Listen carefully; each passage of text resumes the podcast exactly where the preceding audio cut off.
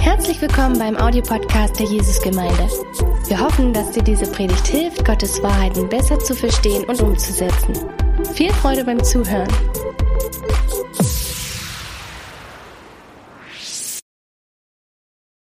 Hallo, mein Name ist Uwe Dittrich, aber ihr habt ja gehört, wer mich jetzt nicht kennt, die meisten sagen der Uwe. Und das ist auch gut so. Ist ja ganz okay so.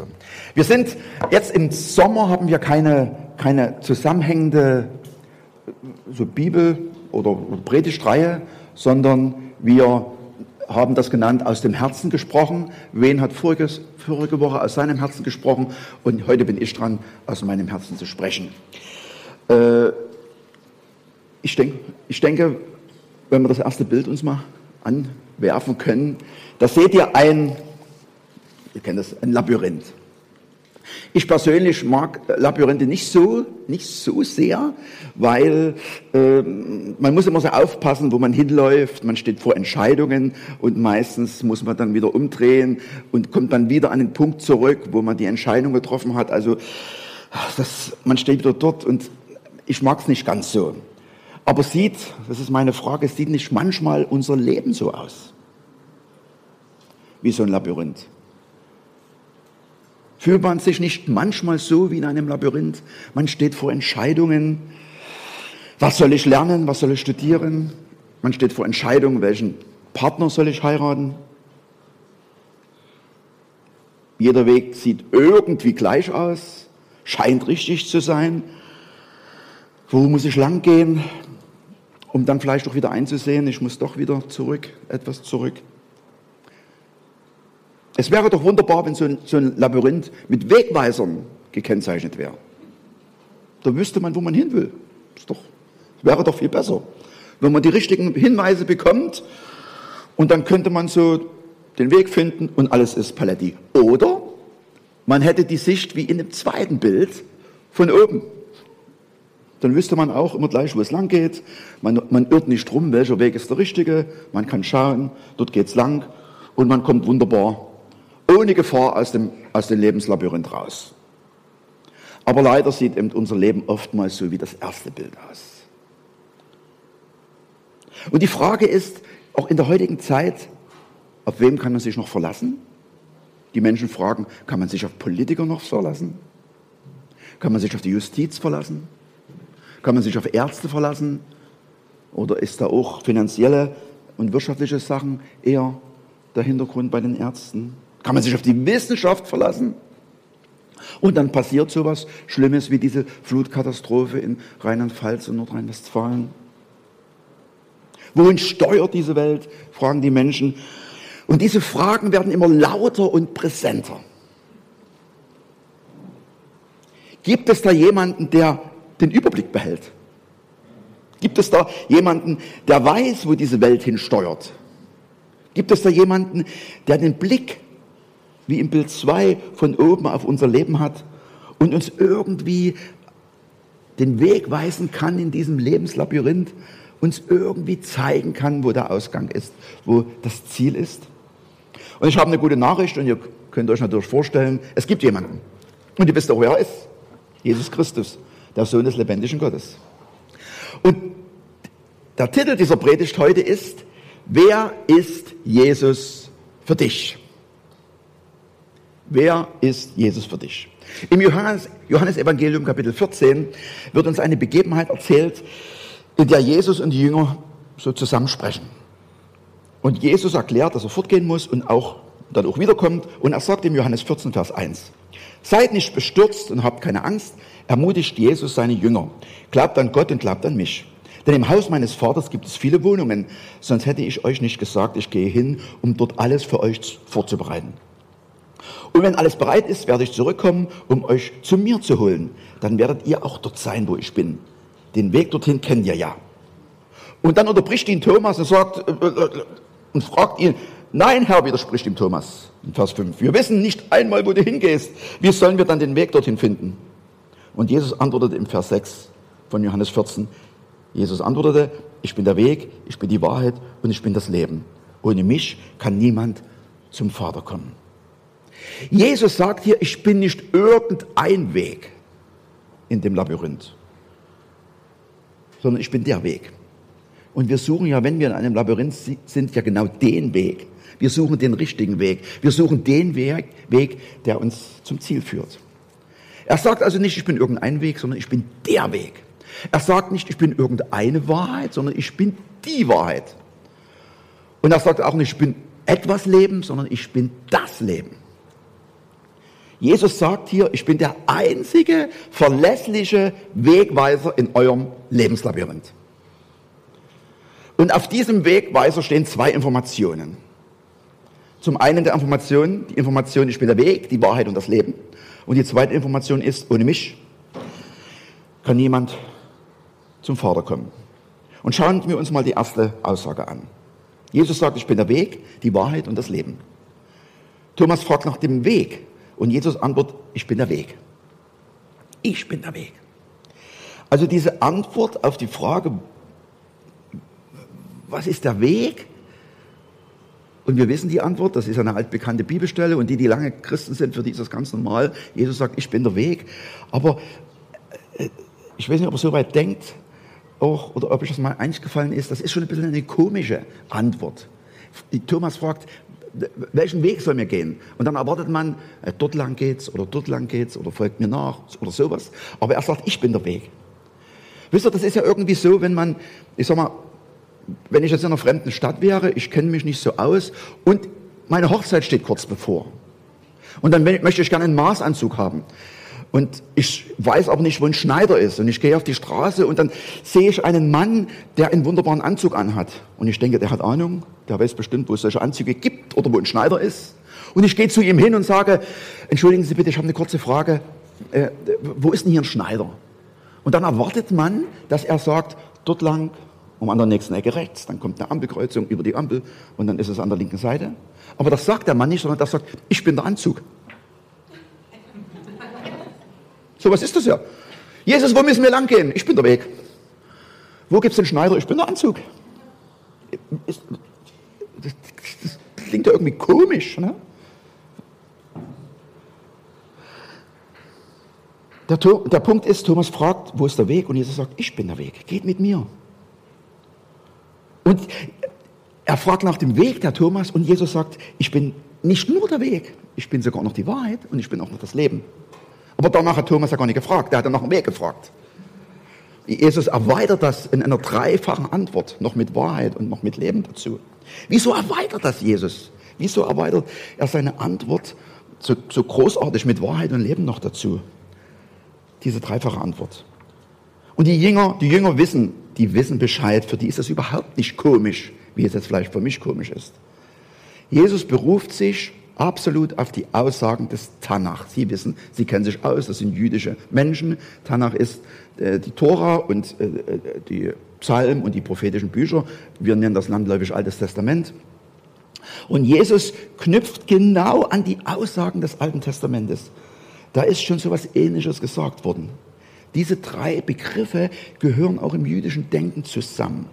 Schaut mit mir mal im, in Psalm 86, Vers 11. Weise mir, Herr, deinen Weg, dass ich wandle in deiner Wahrheit. Erhalte mein Herz bei dem einen, dass ich deinen Namen fürchte. Seht ihr, Weg und Wahrheit sind hier schon im Alten Testament, schon im Tanach zusammen. Oder Psalm 16, Vers 11. Du tust mir kund den Weg zum Leben. Vor dir ist Freude die Fülle und Wonne zu deiner Rechten ewiglich. Hier ist Weg und Leben zusammen. Also die Jünger wissen genau, was er gesagt hat. Also wenn Jesus sagt, ich bin der Weg, ich bin die Wahrheit und ich bin das Leben, dann knüpft er daran an, was die Leute im Alten Testament, was das Volk Israel bereits kennt. Und er sagt, schaut mal, ihr schaut in das Gesetz Mose und das, was ihr lest, das verkörpere ich jetzt, sagt Jesus. Der Weg, der zur Wahrheit führt, die Wahrheit, die euch zum Leben führen wird. Diese Botschaft des Alten Testamentes wird in Jesus zu einer lebendigen Person. Schauen wir mal ein bisschen genauer hin. Wenn Jesus sagt, ich bin der Weg, dann sagt er nicht, dass es nicht noch andere Wege auf dieser Erde gibt. Es gibt ja das Sprichwort, viele Wege führen nach Rom. Es gibt viele Wege, einen Ehepartner kennenzulernen. Es gibt viele Wege, ein Auto zu kaufen. Es gibt viele Wege, auf Arbeit zu kommen. Jesus spricht hier nicht von alltäglichen Wegen, sondern er spricht von dem eigentlichen Weg. Er spricht von dem Weg in den Himmel. Er sagt, nimm meinen Weg, nimm den Jesusweg. Es gibt in Europa viele Wege, aber es gibt nur den einen Camino Francis, den Jakobsweg. Und der endet, wenn du den läufst, durchläufst, der endet, das weißt du ganz genau, in Santiago de Compostela. Und wenn du den Jesusweg wählst, weißt du ganz genau, wo du hinkommst, nämlich in den Himmel. Bei einer Rolltreppe ist es ähnlich. Da gibt es nur, wenn du dich hinstellst, entweder den Weg nach oben oder nach unten. Du kannst zwischendurch nicht andere Wege gehen. Du musst dich vorher entscheiden, was du mit der Rolltreppe anfangen willst, wo du hin willst. Und wenn du den Jesusweg gehst, kommst du garantiert im Himmel an. Und Jesus ist dein Begleiter. Er geht den Weg mit dir. Du musst den Weg nicht alleine gehen in dem Lebenslabyrinth. Egal welche Nöte, egal welche Herausforderungen du jetzt aktuell hast. Jesus sagt, ich bin der Weg. Wenn du nicht weißt, was, was morgen passiert, sagt Jesus, ich bin der Weg. Wenn du nicht weißt, wofür du dich entscheiden sollst, wenn du nicht weißt, wie die Zukunft aussieht, aussieht Jesus sagt, ich bin der Weg, ich gehe mit dir. Ich bin mit dir unterwegs. Und wenn du hier oder im Livestream noch nicht diesen Weg gehst, dann lade ich dich ein, dich auf diesen Weg mit Jesus einzulassen, mit ihm durchs Leben zu gehen. Er ist der einzigste Weg aus dem Lebenslabyrinth. Und Jesus sagt weiterhin, ich bin die Wahrheit. Was ist Wahrheit? Das hat schon Pontius Pilatus gefragt. Was ist denn Wahrheit? Und Jesus beantwortet das unter anderem in Johannes 8, Vers 31. Da sprach nun Jesus zu den Juden, die an ihn glaubten, wenn ihr bleiben werdet an meinem Wort, so seid ihr wahrhaftig meine Jünger und werdet die Wahrheit erkennen und die Wahrheit wird euch frei machen. Haltet euch an mein Wort und dann habt ihr die Wahrheit. Und auch hier sagt Jesus nicht, es gibt nicht noch andere Wahrheiten auf dieser Erde. Natürlich können deine Eltern, können Lehrer, können Freunde, können Arbeitskollegen, können Politiker, können Wissenschaftler, können Ehepartner dir Wahrheiten sagen. Natürlich können sie die Wahrheiten sagen. Aber auch hier geht es wieder um die absolute Wahrheit. Es geht hier um die Wahrheit, an der man alles andere messen kann. Es gibt eine absolute Wahrheit. Und Jesus sagt, ich bin diese Wahrheit. Ich bin die Wahrheit. Ich wollte mal mit euch ein Experiment machen. Ich habe hier ein, Bildchen, ein Bildchen rausgesucht hier. Hier sind ein Quadrat mit vielen Quadraten drinnen. Und jetzt wollte ich euch mal fragen, wie viele Quadrate siehst du? Ruft einfach mal rein. 40 siehst du. Und wer, wie viel Sagt einfach, es ist, es ist keine, keine, Antwort ist falsch. Sag ich euch leid. Was denkt ihr, wie viel, also, oder wie viel siehst du? 26. 26. Ah, mhm. 32. 32. 40. 36. 36. Ah, so. Also, ich habe gesagt, jede Antwort ist richtig. Weil meine Frage war ja, wie viel Quadrate siehst du? Und wenn du 40 siehst, siehst du 40. Und wenn du 26 siehst, siehst du 26. Und wenn du 32 siehst, siehst du 32. Wie viele Quadrate siehst du? Okay, 32, 26. Ein großes. Ein großes, ja. Also meine Frage, wie viele Quadrate siehst du, ist jede Antwort richtig. Wenn ich aber die Frage stelle, wie viele Quadrate sind es, dann gibt es nur eine Antwort. Und die Antwort ist hier.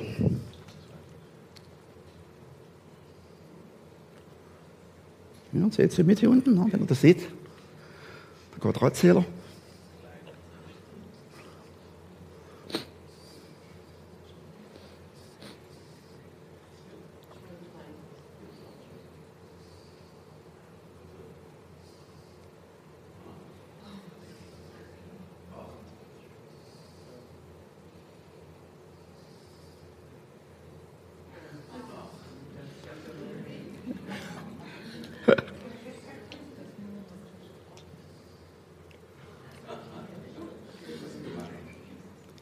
Das ist es, 40.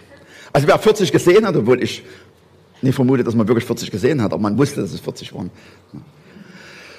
Wenn ich sage, wie viele Quadrate siehst du, da kannst du eins sehen und das ist richtig, weil du bloß eins siehst. Aber wenn ich sage, wie viele Quadrate sind es, dann gibt es nur eine Antwort und die lautet in dem Falle 40.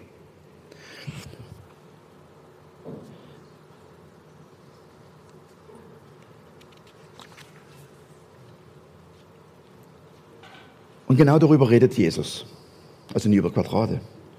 Aber er sagt, Jesus sagt, es geht mir gar nicht darum, was die Meinung der Menschen über mich ist.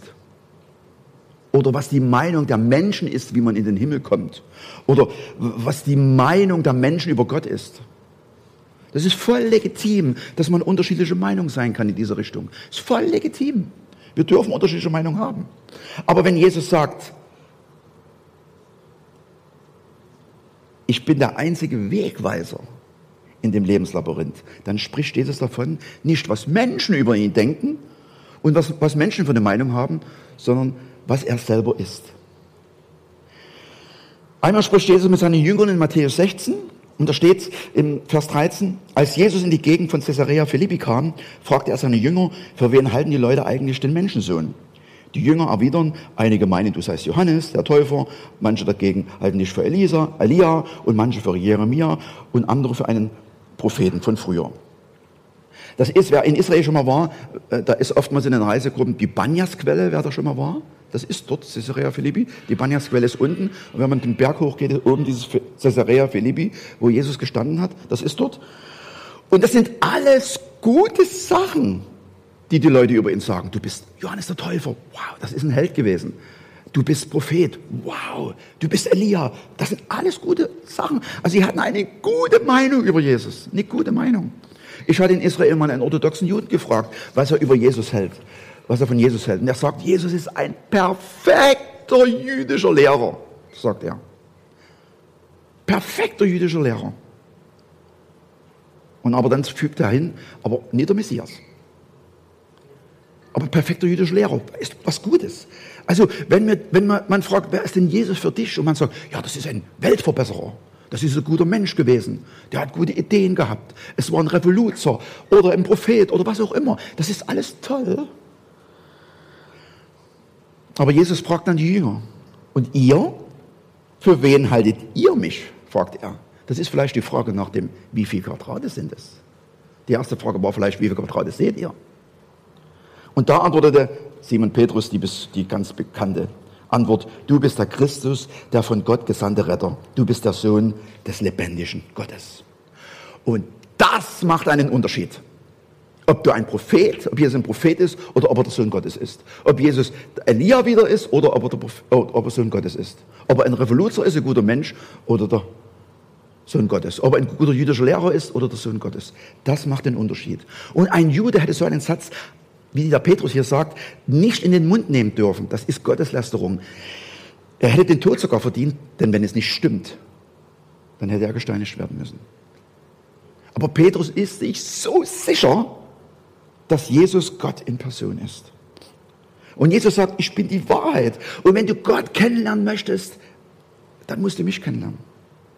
Jesus sagt das im Johannes 17, Vers 17, heilige sie in der Wahrheit. Dein Wort ist die Wahrheit. Dein Wort ist die Wahrheit.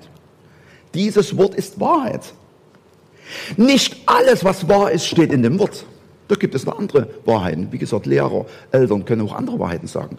Aber alles, was in dem Wort steht, ist wahr. Und darauf vertrauen wir. Und darauf verlassen wir uns auf das Wort, weil alles, was hier drin steht, ist Wahrheit. Und Jesus sagt, kommt und sagt, ich bin das menschgewordene Wort. Ich bin quasi die Bibel in Person, wenn man das so sagen will. Wir klammern uns nicht an ein Buch, sondern wir klammern uns an eine Person. Johannes 1, Vers 14 sagt es eindeutig, das Wort wurde Fleisch und wohnte unter uns. Und wir sahen seine Herrlichkeit, eine Herrlichkeit als des Eingeborenen vom Vater voller Gnade und Wahrheit. Jesus ist das menschgewordene Wort. Wem glaubst du, wem vertraust du in dieser Welt? Ja, es gibt viele Ratgeber, auch viele gute Ratgeber in dieser Welt. für die alltäglichen Dinge. Aber es gibt nur einen Weg, der dir sagen kann, wie du zu Gott kommst. Das war die erste Aussage von Jesus. Die zweite Aussage von Jesus in unserem Text ist niemand, nach Lutherdeutsch, niemand kommt zum Vater als nur durch mich oder hier bei uns in der Hoffnung für alle, ohne mich kann niemand zum Vater kommen. Das ist eine vollmundige, eine vollmundige Aussage. Wisst ihr, da gibt es auch einige Theologen, die, die fangen schon an so sagen, das ist schon, ist schon so peinlich, diese drastische Aussage. Sie fangen dann irgendwie herum, an herum zu basteln an dieser Aussage. Naja, Jesus hat das nicht so direkt gemeint, man muss das anders verstehen. Aber ich sage, doch, doch, doch. Wenn Jesus sagt, niemand kommt zum Vater, dann meint er niemand. Du kannst Jesus beim Wort nehmen. Du kannst jetzt fragen, muss ich das glauben? Das ist deine Entscheidung. Das ist deine Entscheidung. Du entscheidest dich, ob du die Rolltreppe hoch oder runter fährst. Aber den Jüngern war das klar. Den Jüngern war das klar, dass Jesus der einzige Weg zum Vater ist. Apostelgeschichte 4, Vers 12. Nur Jesus kann den Menschen Rettung bringen. Wir haben es auch gesungen jetzt. Nicht zu niemand sonst auf der Welt rettet uns. Nun gibt es ja Meinungen, die besagen, es gibt ja so viele Religionen. Da ist ja auch bei einigen Religionen einiges sogar gleich, also gleiche Aussagen. Warum stützt ihr euch das so auf diesen Jesus? Und es ist wahr, bei den monotheistischen Religionen, also die alle nur die einen Gott haben, also die Hinduisten haben ja mehr, mehrere, die Buddhisten haben gar keinen, das sind sich selber immer, aber Judentum, Christentum, Islam, die haben ähnliche Aussagen. Zum Beispiel sind sie alle drei in Religion gegen Abtreibung. In allen drei Religionen wird äh, vermittelt Ehre Vater und Mutter. Das sind identische Aussagen. Ja, das gibt's. Identische Aussagen. Stimmt. Ja, da gibt es Überschneidungen. Aber am Ende geht es um den entscheidenden Unterschied. Wisst ihr, dass es zwischen dem genetischen Erbgut eines Menschen und dem genetischen Erbgut eines Affen nur 2% Unterschied gibt? Ich zitiere aus der Rheinischen Post. Das ist eine Zeitung aus Nordrhein-Westfalen. So ist beispielsweise das Erbgut von Mensch und Schimpanse je nach Analysemethode zu 93,5 oder 99,4 Prozent identisch. Anders ausgedrückt, im Durchschnitt bleibt ein Unterschied zwischen Schimpanse und Mensch von 1,5 Prozent. Die Süddeutsche Zeitung sagt, so unterscheidet sich das menschliche Erbgut zu 1,37 Prozent von dem des Schimpansen, zu 1,75 Prozent vom Gorilla und zu 3,4 Prozent vom Orang-Utan. Es sind also circa 2% Unterschied zwischen dem genetischen Erbgut eines Menschen und dem eines Schimpansen, sagt die Wissenschaft. Und beim Mann ist es sogar noch näher. Die Männer sind sogar näher. Das ist natürlich ein bisschen diskriminierend, aber gut, das halten wir aus. So. Also wenn das so ist, dann wäre das ja eine Überlegung wert, dass wenn ich Single bin und es mit den Frauen immer nicht so hingehauen hat, ich könnte ja eine Äffin nehmen die, die 1,37 Prozent sind der Schimpansen, ja, wollen nicht so pingelig sein. Wo ist denn da das, wo ist das so große Theater? Übrigens sagt die Rheinische Post in dem gleichen Artikel, dass der Unterschied zwischen Mann und Frau zwei bis vier Prozent sein könnte. Also das, bedeutet letztendlich, dass, dass der Unterschied zwischen Mann und einer Frau weiter ist, wie zwischen mir und einer Schimpansin sein könnte. Also wo ist denn das Problem? Da nehme ich nicht, da nehme ich nicht Schimpansin oder wie weiß ich, wie die so heißt. Wo ist denn das Problem? Aber genau diese knapp zwei Prozent, genau diese knapp zwei Prozent entscheiden, ob du ein Mensch bist oder ob du ein Affe bist. Genau diese zwei Prozent entscheiden, ob du ein Mensch bist, der kreativ ist, der entscheiden kann, der denken kann, der, der diese Welt mit verändern kann. Diese zwei Prozent entscheiden das. Oder ob du ein Affe bist, der vielleicht schon ganz nach am Baum hängt und seiner Partnerin die Läuse aus dem Fell knabbert. Diese knapp zwei Prozent entscheiden das. Es geht um den alles entscheidenden Unterschied auf die Frage, wer ist der Weg zu Gott? Und Jesus beantwortet diese Frage und hat gesagt, ich gehe diesen Weg sogar selber. Da gibt es zwischen Religionen viele Ähnlichkeiten, ja, na klar, na klar. Aber es geht um diesen einen entscheidenden Unterschied. Wer ist der Weg zu Gott? Und Jesus sagt nicht nur, ich bin der Weg, sondern ich ebne dir den Weg. Ich ebne dir den Weg und das macht er durch das Kreuz von Golgatha. Und ich gehe sogar mit dir noch mit in deinem Lebenslabyrinth. Ich möchte dein Wegweiser sein. Und ich lade uns alle ein, heute Morgen gehen wir diesen Jesusweg. Dieser Wegweiser führt dich nicht in die Irre oder in irgendeine Sackgasse deines Lebenslabyrinthes, sondern er führt dich zum Ziel. Nochmal die Frage von Anfang. Wer ist Jesus für dich? Wem vertraust du dein Leben an? Auf welchen Wegweiser achtest du? Ich empfehle dir, beschäftige dich mit diesem Buch und beschäftige dich mit Gott. Das ist der Wegweiser. Amen.